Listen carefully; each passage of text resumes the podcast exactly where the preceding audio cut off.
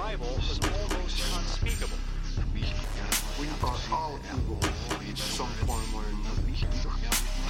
I'm not guilty.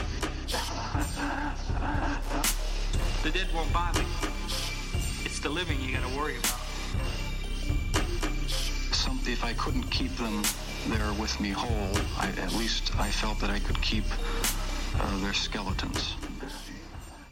Well, hello there. Welcome to the Bad Taste Crime podcast. I'm Janelle. I'm Vicky. How you doing, Vicky? I'm I'm doing all right. You'll you'll probably notice we're still uh Trapped in the closet. from home. oh, just me. I'm trapped in the closet. Trapped in a closet. Oh god. That's probably not a very PC reference anymore, is it? no. See, that's why I didn't sing it. it. I just I'm just trapped inside of a closet. Um anyway. Yes, we're still recording from home, but that's okay.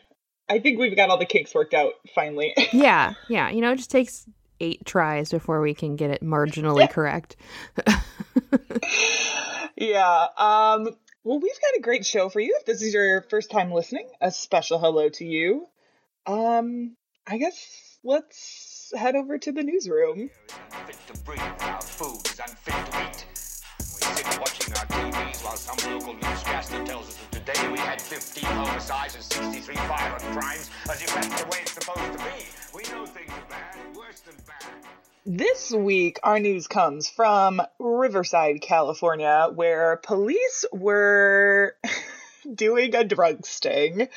This mm-hmm. one just really cracks me up. Uh-oh. they were doing a drug sting where they were selling um it so it was meant for like a drug ring kind of thing. Hmm um they sold their suspect 60 pounds of methamphetamine. Okay. and then they lost him. Yeah so they're trying to identify these narcotic traffickers and so these undercover agents were selling drugs to the suspected narcotics uh, trafficker Mhm. and as soon as the drugs were sold the suspect quickly drove off and pretty much like lost police and they're just like yeah we don't know where he is now Oh my god. He had that, you know, like that meth speed. the, the meth speed you feed the meth into the car Yeah, and if you're also on it, you do things really quickly. So there you go. oh my gosh i just think like what happened? I you know i know things go wrong but like that feels like a big thing to go They probably didn't have enough like wrong. backup or something, you know. yeah. Yeah. What else? Oh netflix and kill. That's right. We forgot how to do this. this is how our show goes. Yes. This week on netflix and kill we are talking about fifa uncovered. Have you watched this? I have not.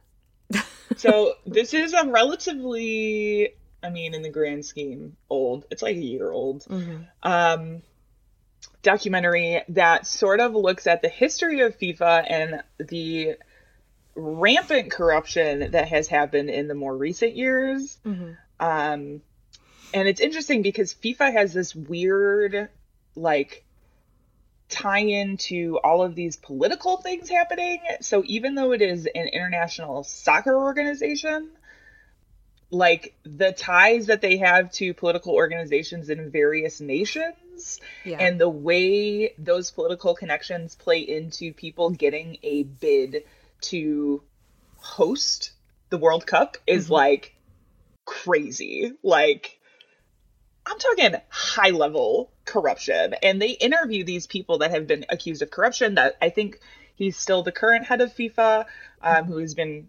accused of bribes and all this other crazy shit, are all interviewed in this documentary. And they all pretty much adamant, adamantly deny that anything is going wrong well, yeah. on camera. Like, it's fine. It's all good. This is none of this is illegal. I have nothing to do with any of the like things and money being pumped into these countries, but there was an FBI investigation and people were charged by the FBI uh, for various, you know, fraudulent things. Um, there might have been some like RICO Act in there. This just happened a few years ago. Anyway, if you're into like fraud or Yeah. corruption, Yeah, I just I don't like soccer, so that's why I didn't No, watch it.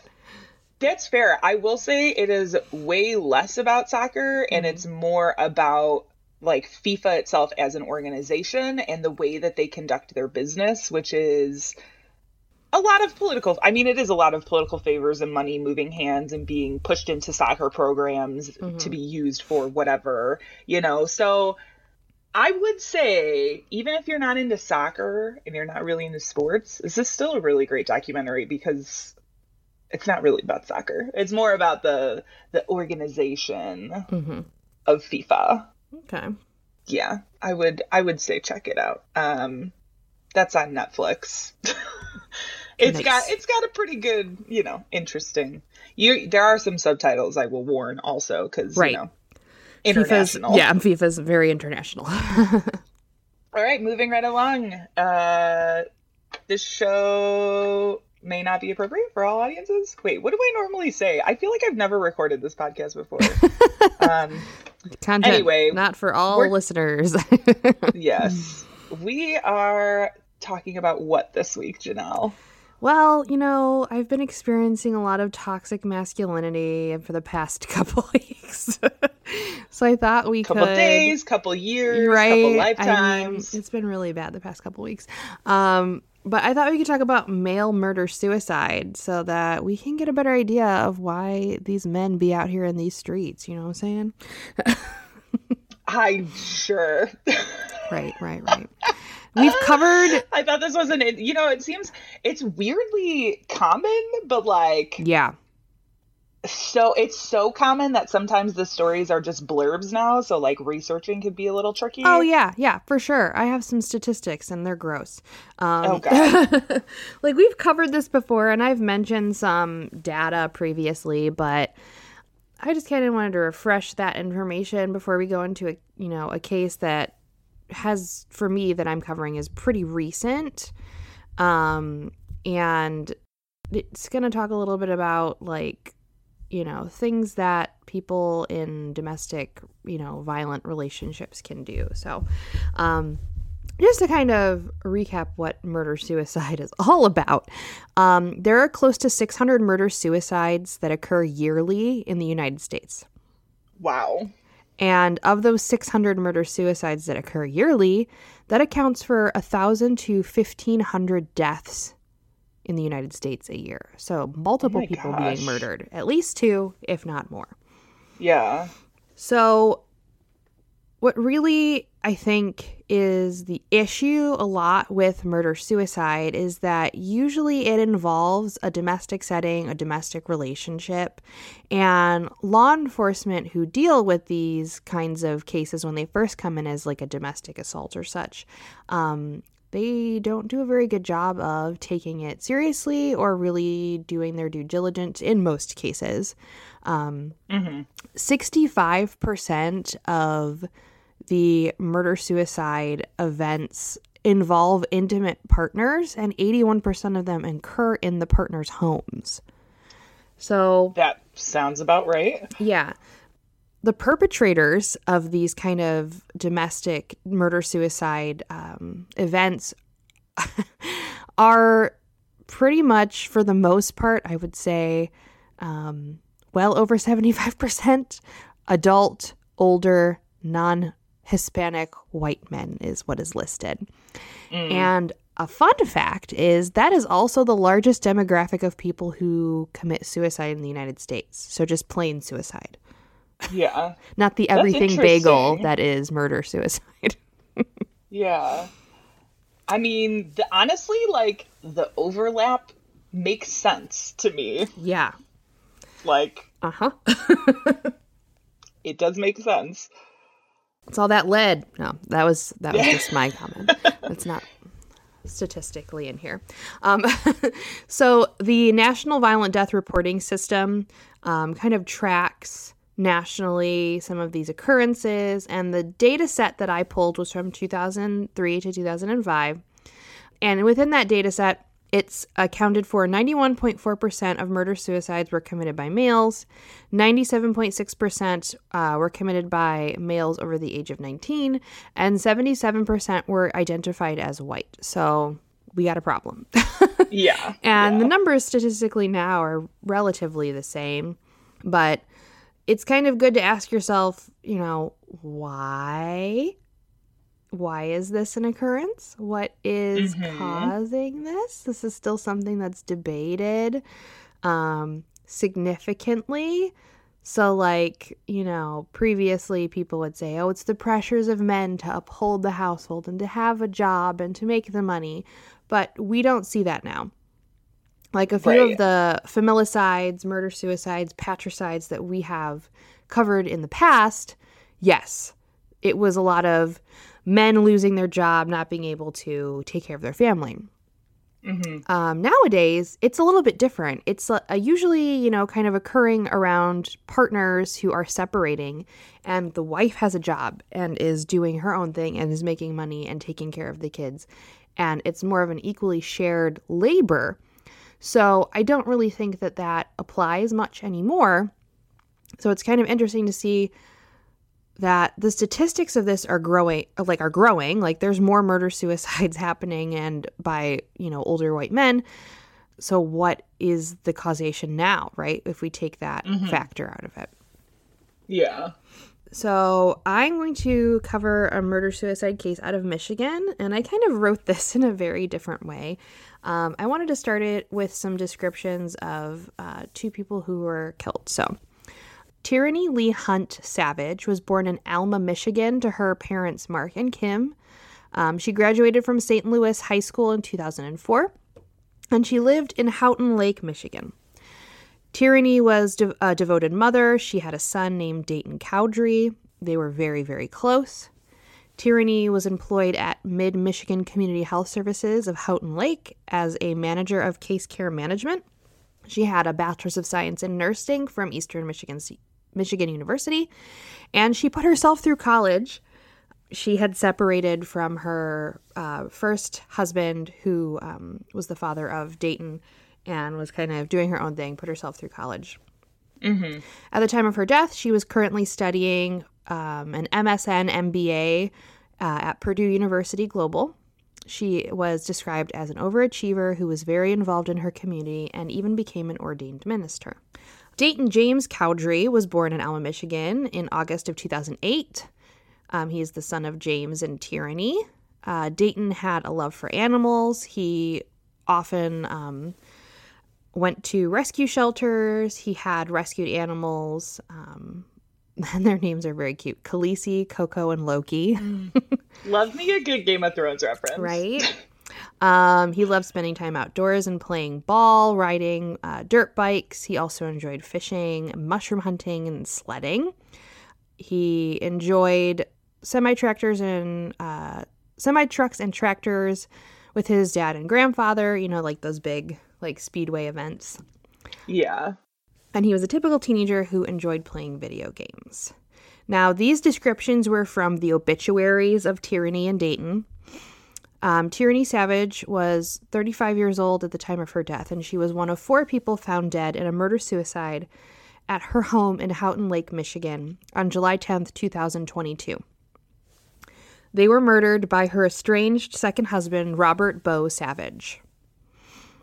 Now, I also kind of took some information about Bo Savage from his obituary, and I thought it was really interesting that they also, his family also put together this very intensive obituary.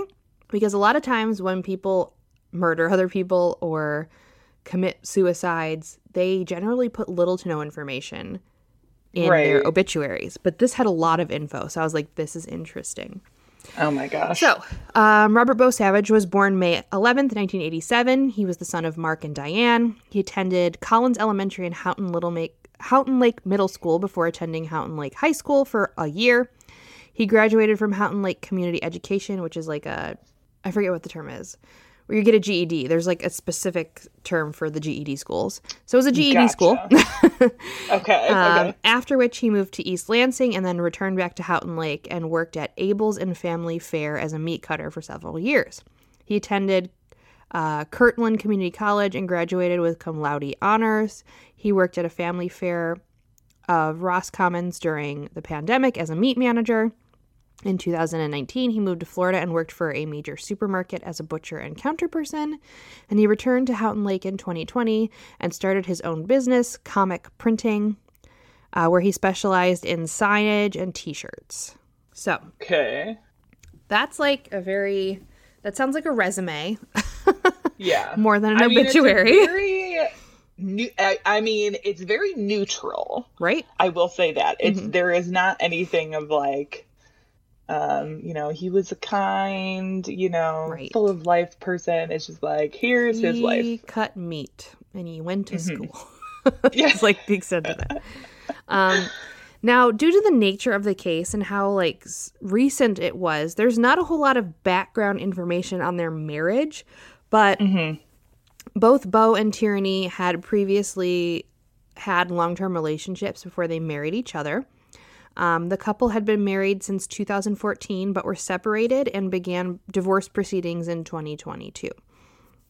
Tyranny Savage requested a court-ordered personal protection order against her husband on June 24th of 2022. And in the court document, Savage stated that she was getting divorced after discovering her husband was having an affair. So I'm going to quote this document. Quote, he has mental health issues, he quit taking his medication, and he recently purchased a firearm, and this is concerning to me. He keeps saying he's going to blow his brains out, and I do not want my the safety of me or my son in jeopardy.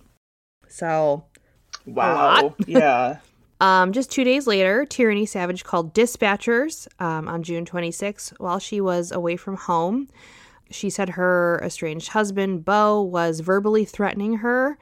And according to the County Central Dispatch, she said that she had filed a request for protection only two days earlier. She again called 911 a short time later, following saying that she her husband was at her home slamming stuff around um, and screaming and yelling. Oh my So- goodness.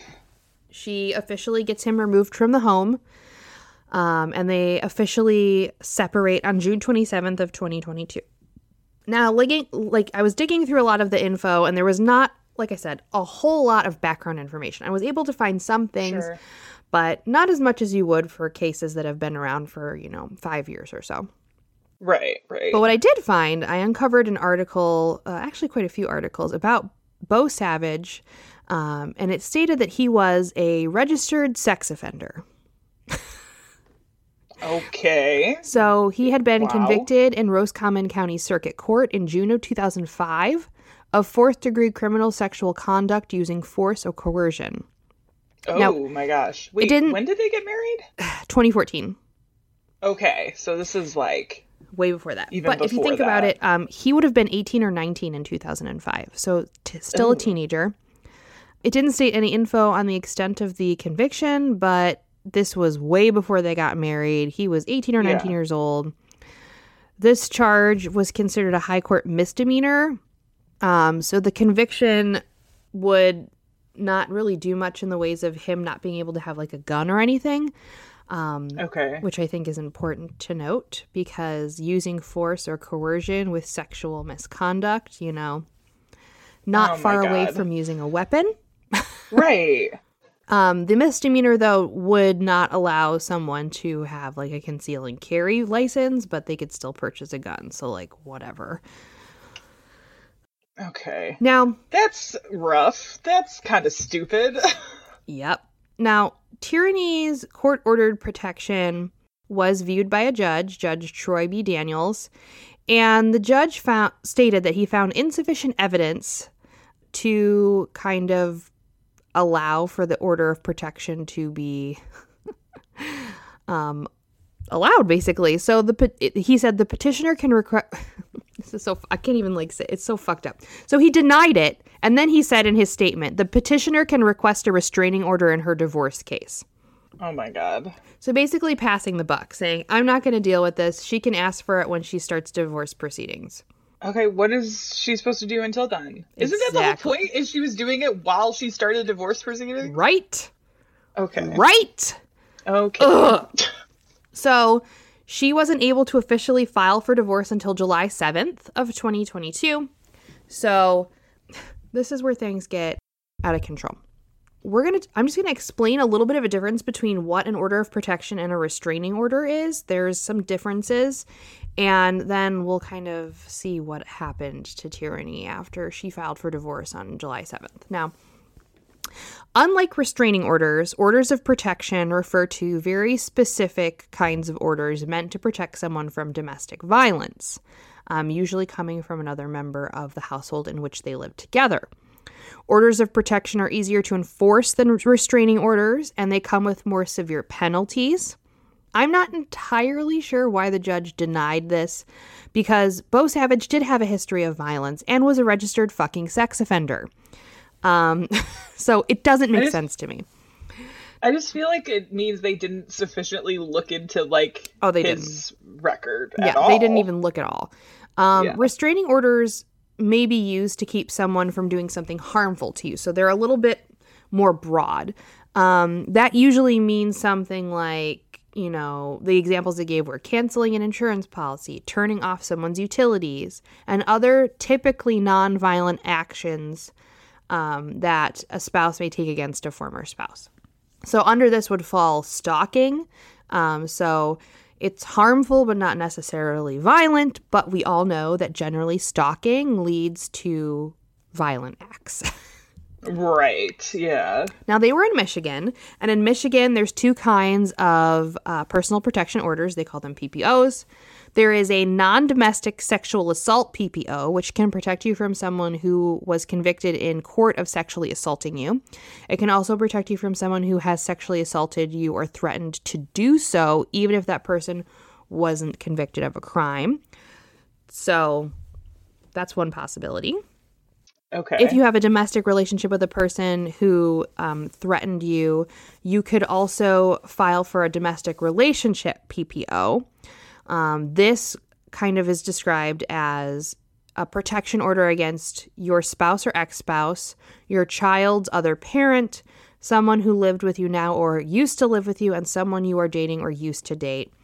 And it doesn't just include sexual assault it also includes like v- like actual violence. So i believe that she filed for the domestic relationship ppo but with his his history of sexual assault i'm wondering if the non-domestic sexual assault ppo could have been another option Can you file for both? i don't know about that but since one was overturned or not allowed you know i'm mm. wondering if she could have filed a follow-up one for the other type of ppo you know what i mean Yeah. I don't know. Maybe she didn't have a very good lawyer. Yeah, that's honestly a lot of from from what I understand, a lot of times when people are filing these kinds of protection orders, they're filing them themselves. Yeah. Like it is not like uh go get an attorney thing unless maybe if you have like a divorce attorney that would advise that you do do that. something like this, Yeah. maybe they would help, but typically it's like sort of a sh- uh a um like quick thing that's happening that you're just filing yourself. So I mean, and this kind of shit is hard for people to like the layperson to to wrap their head around. Like Yeah. it's it is complicated. Even the most simple stuff can be really really complicated. So Mm-hmm. Now, Tyranny had mentioned that Bo had taken um, their dog from her home, had stalked her. Like all of these things were put in her initial complaint, which further confuses me as to why it wasn't taken seriously. But in her divorce proceeding, she actually stated additional details and information about the violence. Um, she stated, "quote He became vi- verbally violent and kept throwing his fists like he was going to hit me. He called me a cunt, a whore, a piece of shit, and told me I will need a, a protection order because I have no idea what I just started. oh my god. So, yup.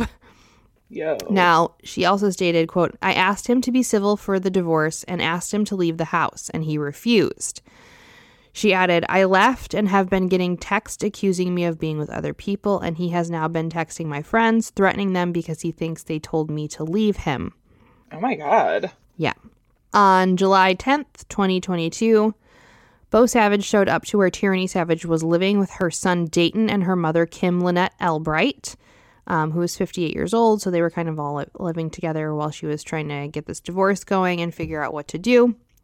Bo Savage burst into the front door and shot all three family members and then himself. Now, this case was actually pretty big news in the small town of Michigan where they lived. And when the news articles came out days later showing that Tyranny Savage had petitioned for a PPO, people started flooding like Facebook and newspaper article pages and leaving comments. So I just wanted to I wanted to read some of the comments um, because I Oh, thought this was absurd. The responses people were. So like one of them was from Yahoo News and one of them was a series of comments from Facebook. Um, Okay. So this this is from Skeeter um, on July 20th, 2022. Skeeter.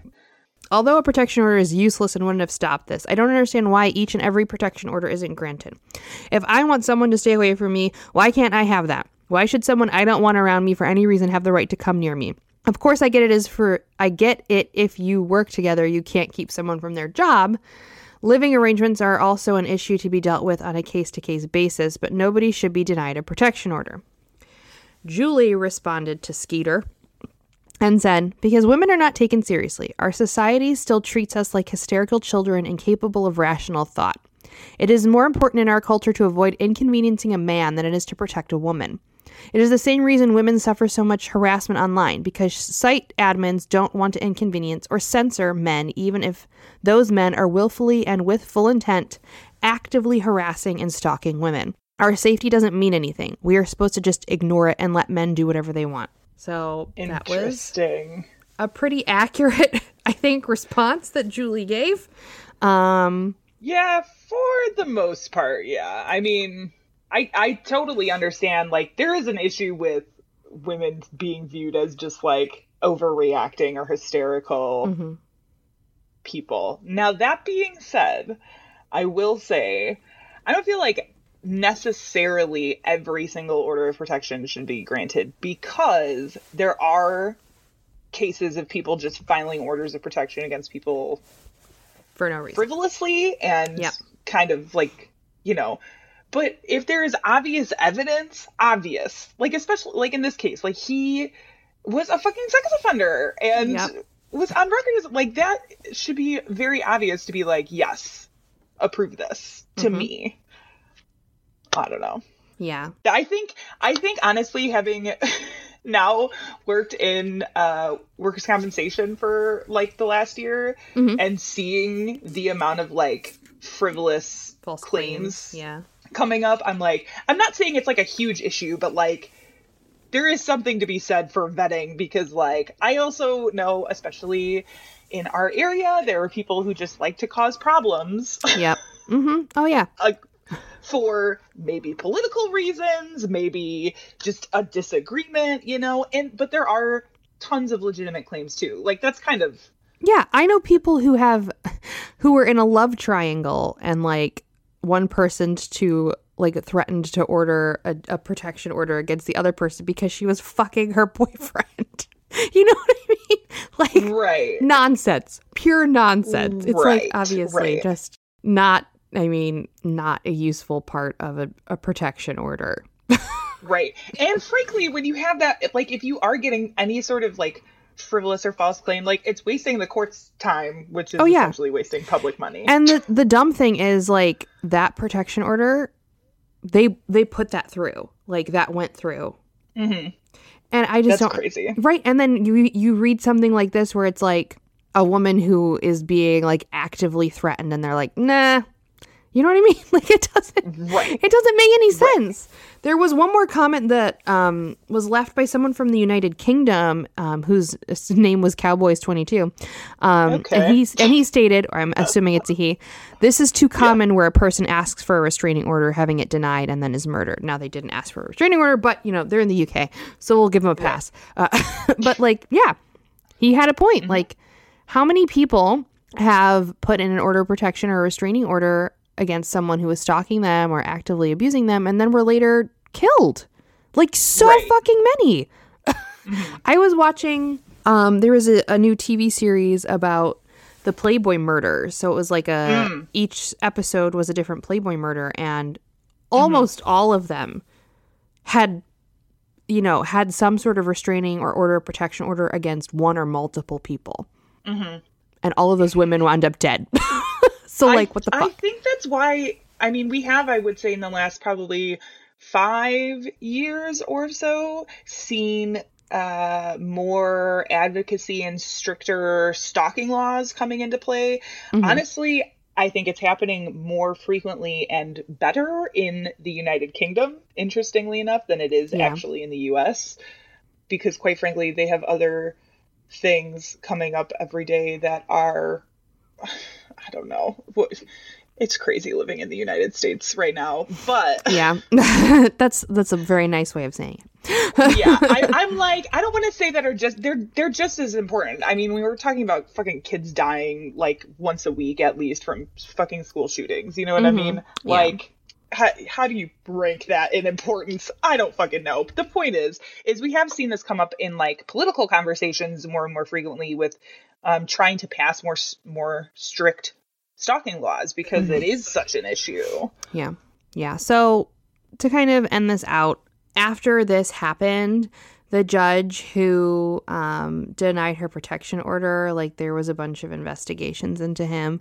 I haven't heard anything yet, but people were kind of calling to have him investigated because of this. Um, And for people to, you know, consider orders of protection and restraining orders and get assistance with them. There was a couple people who, um, there was a domestic violence uh, organization who stated if you need help filing or want, um, you know, extra assistance with being protected, please contact us. We have people who can help you. So, at least what came out of this was a little bit more awareness in the state of Michigan about restraining orders, orders of protection, and people holding those judges accountable for denying them. Agreed. And that's it. and that's my episode. Oh my gosh.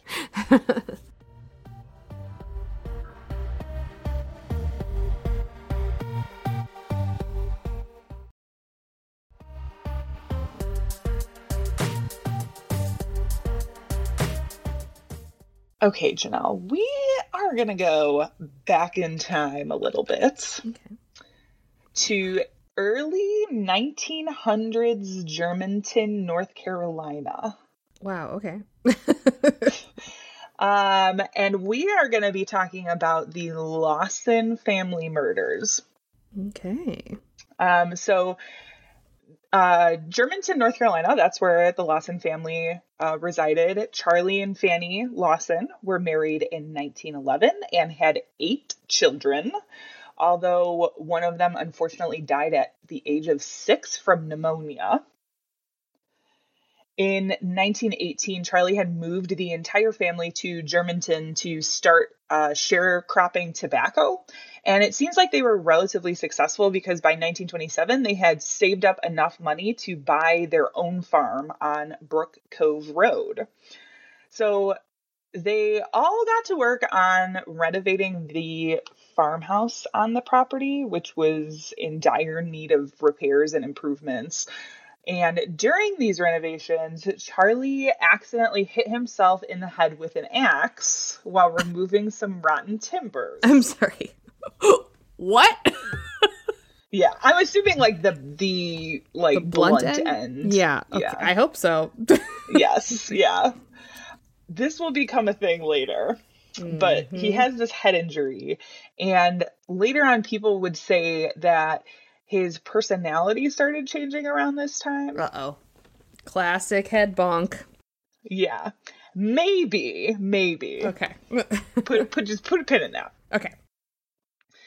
So, just before Christmas, Charlie decided to take the entire family into uh, Winston-Salem, where he splurged and bought everybody brand new clothes. Um, this is definitely something that people were like, it's really unusual to do, especially when you take into account that this was a working class farming family with um, eight people total. Uh, going in and just like dropping that amount of money at one time is not an easy thing. Like that's not something that would have been com- common. Mhm. So he buys them all new clothes and then takes the family to have their portrait taken as an early Christmas treat. Family portrait. Okay. Um, Classic Sears very Sears J.C. Penney moment. Got it. yes, yes. Um, this is something that does kind of seem a little suspicious in light of what happens next. Um, but they get this portrait taken. So on Christmas morning, 17 year old Marie woke early to bake a cake for the family. At some point, her younger sisters, 12 year old Carrie and 7 year old Mabel, uh, left to visit their aunt and uncle who lived close by. However, what they didn't know at the time was as they left, their father Charlie was waiting for them near the tobacco barn. And when the two little girls came into view, he shot them to death with a 12 gauge shotgun before bludgeoning them with a blunt weapon. He then moved their bodies inside of the tobacco barn, um, went towards the house where he shot Fanny, his wife, who had been sitting on the porch.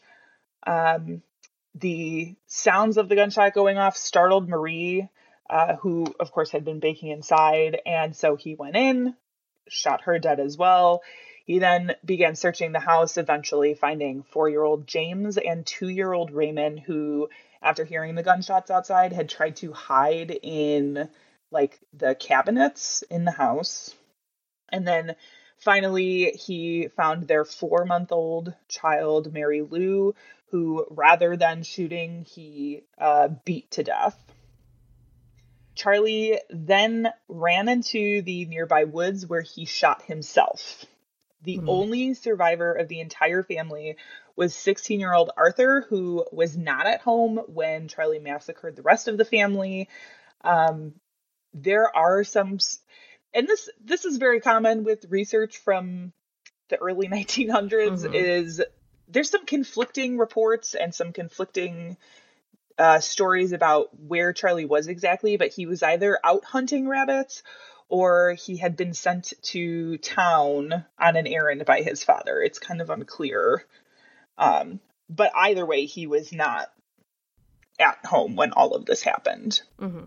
There's another point where stories conflict are uh, who actually found the family. It seems that it was either Arthur when he returned home or other relatives who were visiting the farmstead. Remember, the aunt and uncle lives very nearby. There were people coming to the house um, for Christmas festivities. So, uh, but all of the bodies were found with their arms crossed and their heads had been laid on pillows, except for the two girls in the barn who had been laid on rocks as if they were pillows.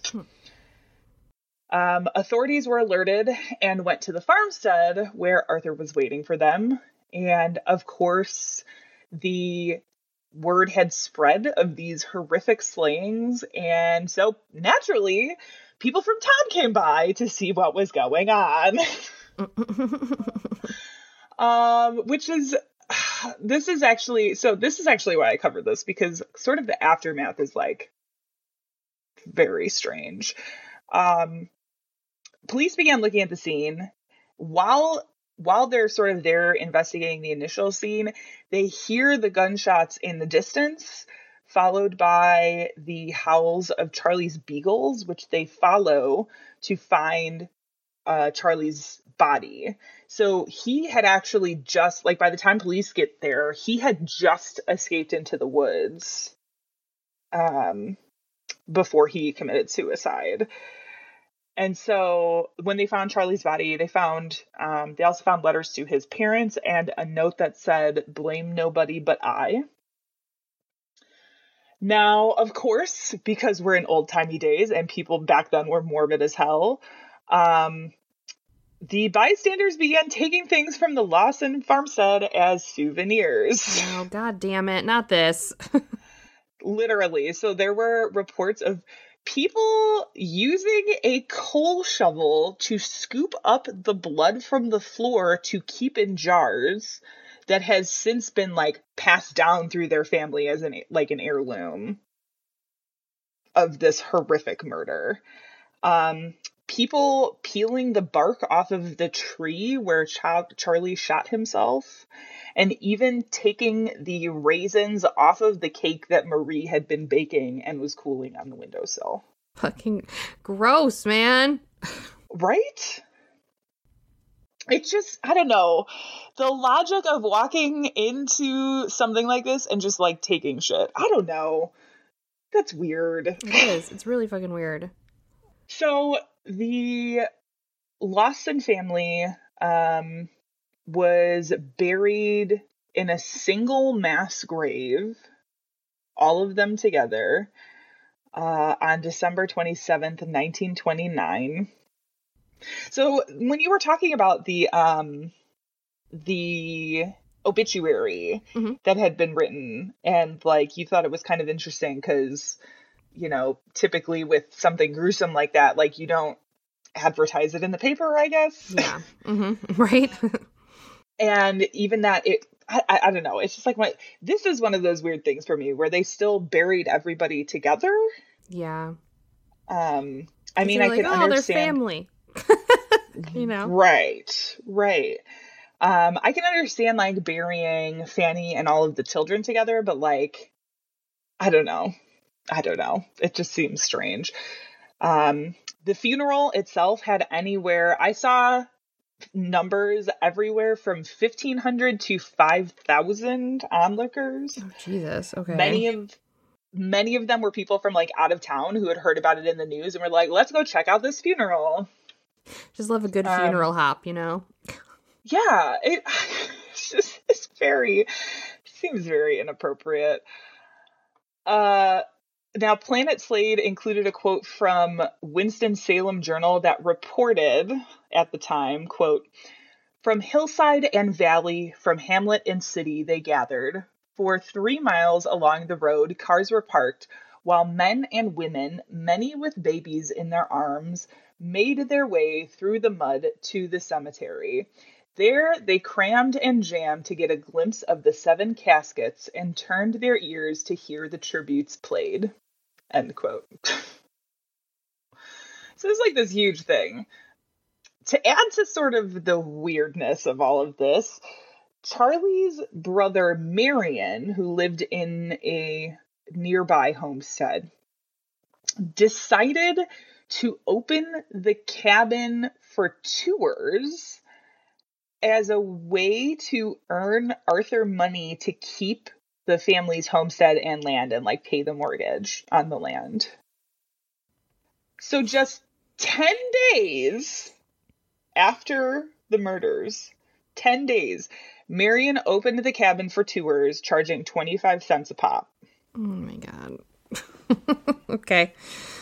Right. Yeah. Um and it, this this is where they kind of they talked about um he put the cake that uh Marie had been baking under glass and that's like where people were coming in and stealing the raisins off the cake. Yeah. Yeah. So weird. absurd. Okay. Um, In 1930, the Lawson family's belongings were auctioned off, with people getting into massive bidding wars over things like the murder weapons and anything else that was like involved in the killings at the time. Marion and Arthur uh, followed all of this up by taking some of the other belongings that they were able to salvage um, with them in a traveling tent show where they would exhibit the items for people to see at stuff like fairs and county shows. Yeah, they talk about like they had the crib and they had some I, I mean it's just like I don't I don't know. At that I, there's part of me that feels like at that point is who is this serving anymore? I mean, exactly. no one. But I mean, like, it was a different time. And, like, people say that true crime and things now is out of control, but this morbidity has been in us for centuries. And I believe it was even worse back then than it is now. Oh now it just seems that way because we have social media and, Mm-hmm. you know, digital marketing and all of these things, accessibility. Back then, it was like you just hope and prayed it was local. right. yeah, now you just don't have to show up in person to gawk at the morbidity. Exactly. Now you can just Google it. Exactly. Google the morbs. Yeah, yeah. In the many, many years since the murders, there have been obviously a lot of questions um, and very few answers as to why Charlie suddenly decided to murder his whole family, right? It seemed like this very uh, out of nowhere thing. The first and honestly what seemed to be the most obvious to neighbors and townsfolk was a bout of sudden insanity. Classic. Classic sudden insanity. This was even reported as fact by newspapers at the time, like Charlie Lawson and his sudden insanity. However, a subsequent autopsy of Charlie's brain by Johns Hopkins Hospital did not show any abnormalities that would point to this like sudden insanity as the cause even with the head injury not long before the murders like they did not see anything Interesting. that Okay. that would have caused that there was also a theory uh, floating around that Charlie had actually witnessed something to do with organized crime that he was not supposed to see. And so the entire family was killed in retaliation. But aren't they from a tiny town? Like, where is he seeing Yeah. this? Dude, I don't know. It's a flimsy theory. Where is he seeing the not- organized crime in his small town? I feel like when anything like weird happened around this time, everyone was like, it's the mob. It's got to be the mob. They travel so far to get people. Yeah. You know? I bet you, I bet you he saw something he wasn't supposed to. It's mob.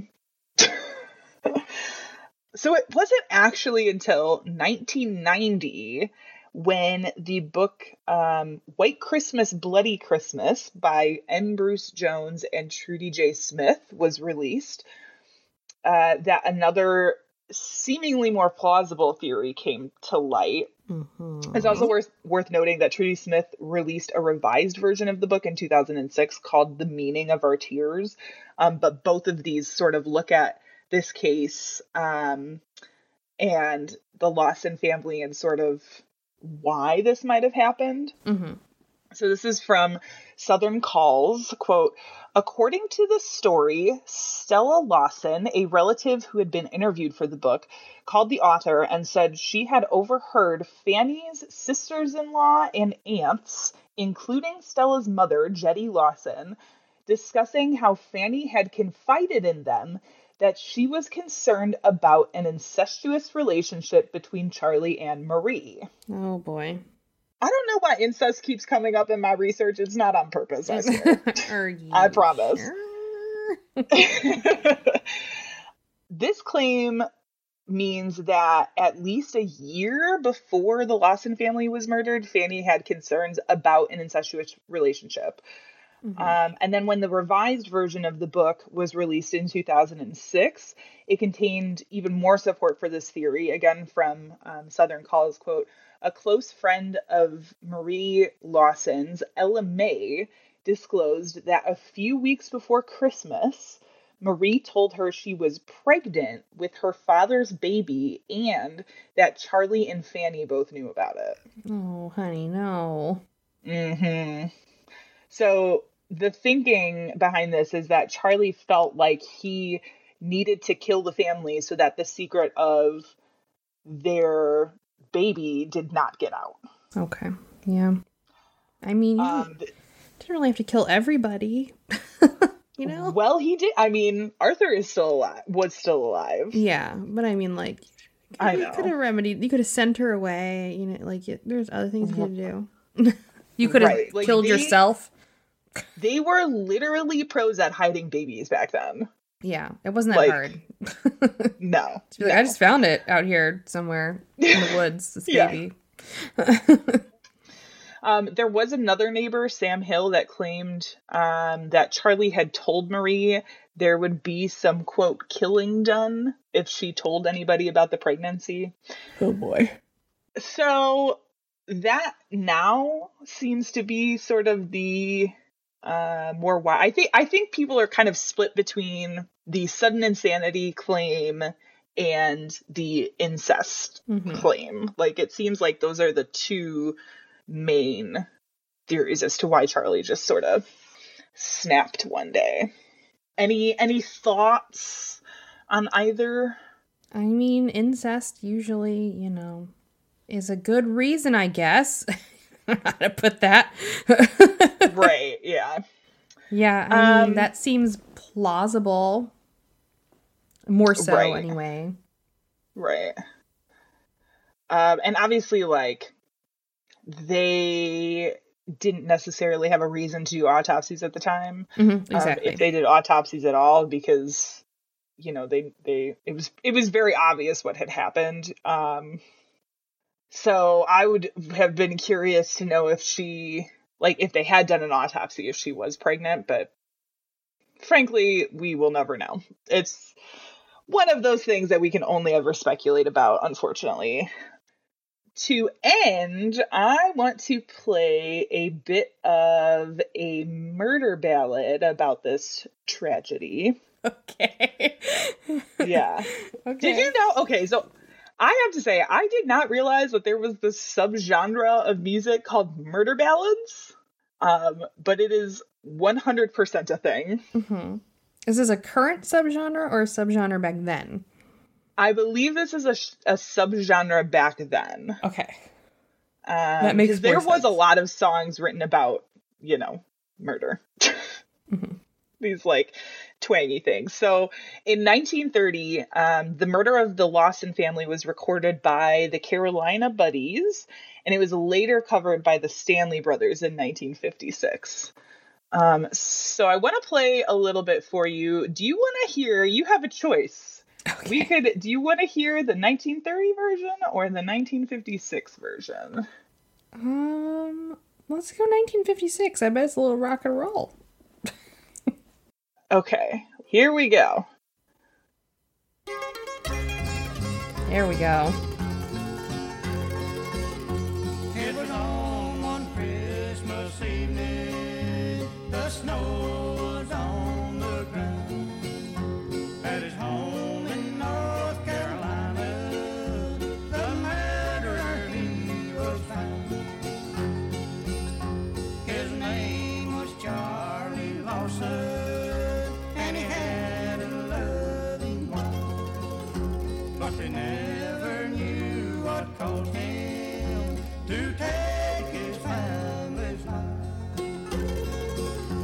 They say he killed his wife at first, and the little ones did cry. Please, Papa, won't you spare our lives, for it is so hard to die. All right, that's enough of that. That is the most North Carolina thing I've ever heard. Right?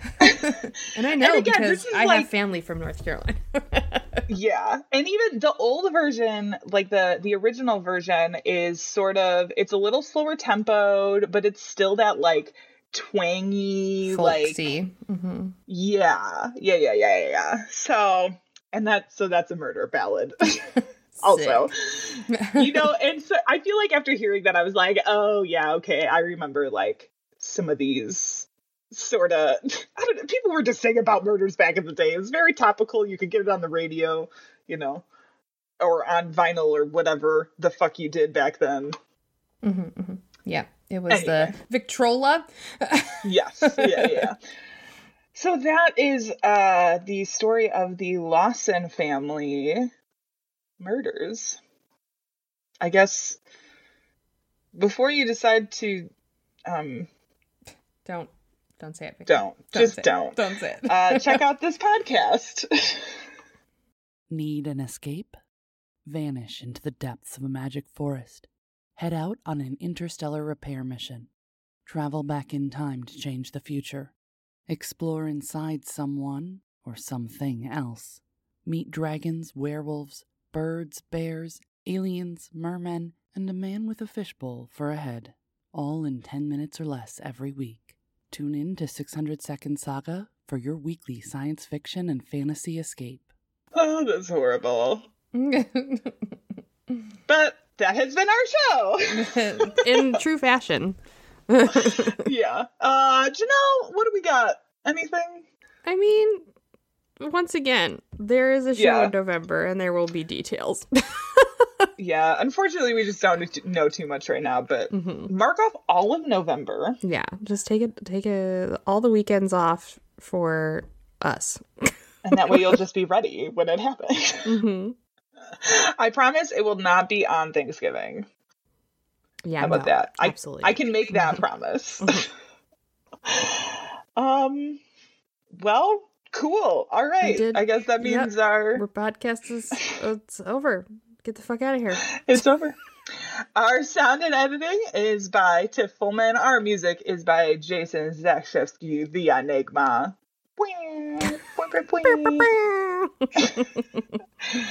uh, this has been the Bad Taste Crime Podcast. We will see you in two weeks. Uh, bye. Peace out. Be See ya.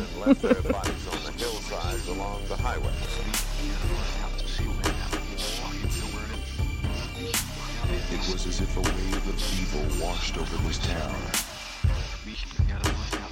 We are all people in some form or another.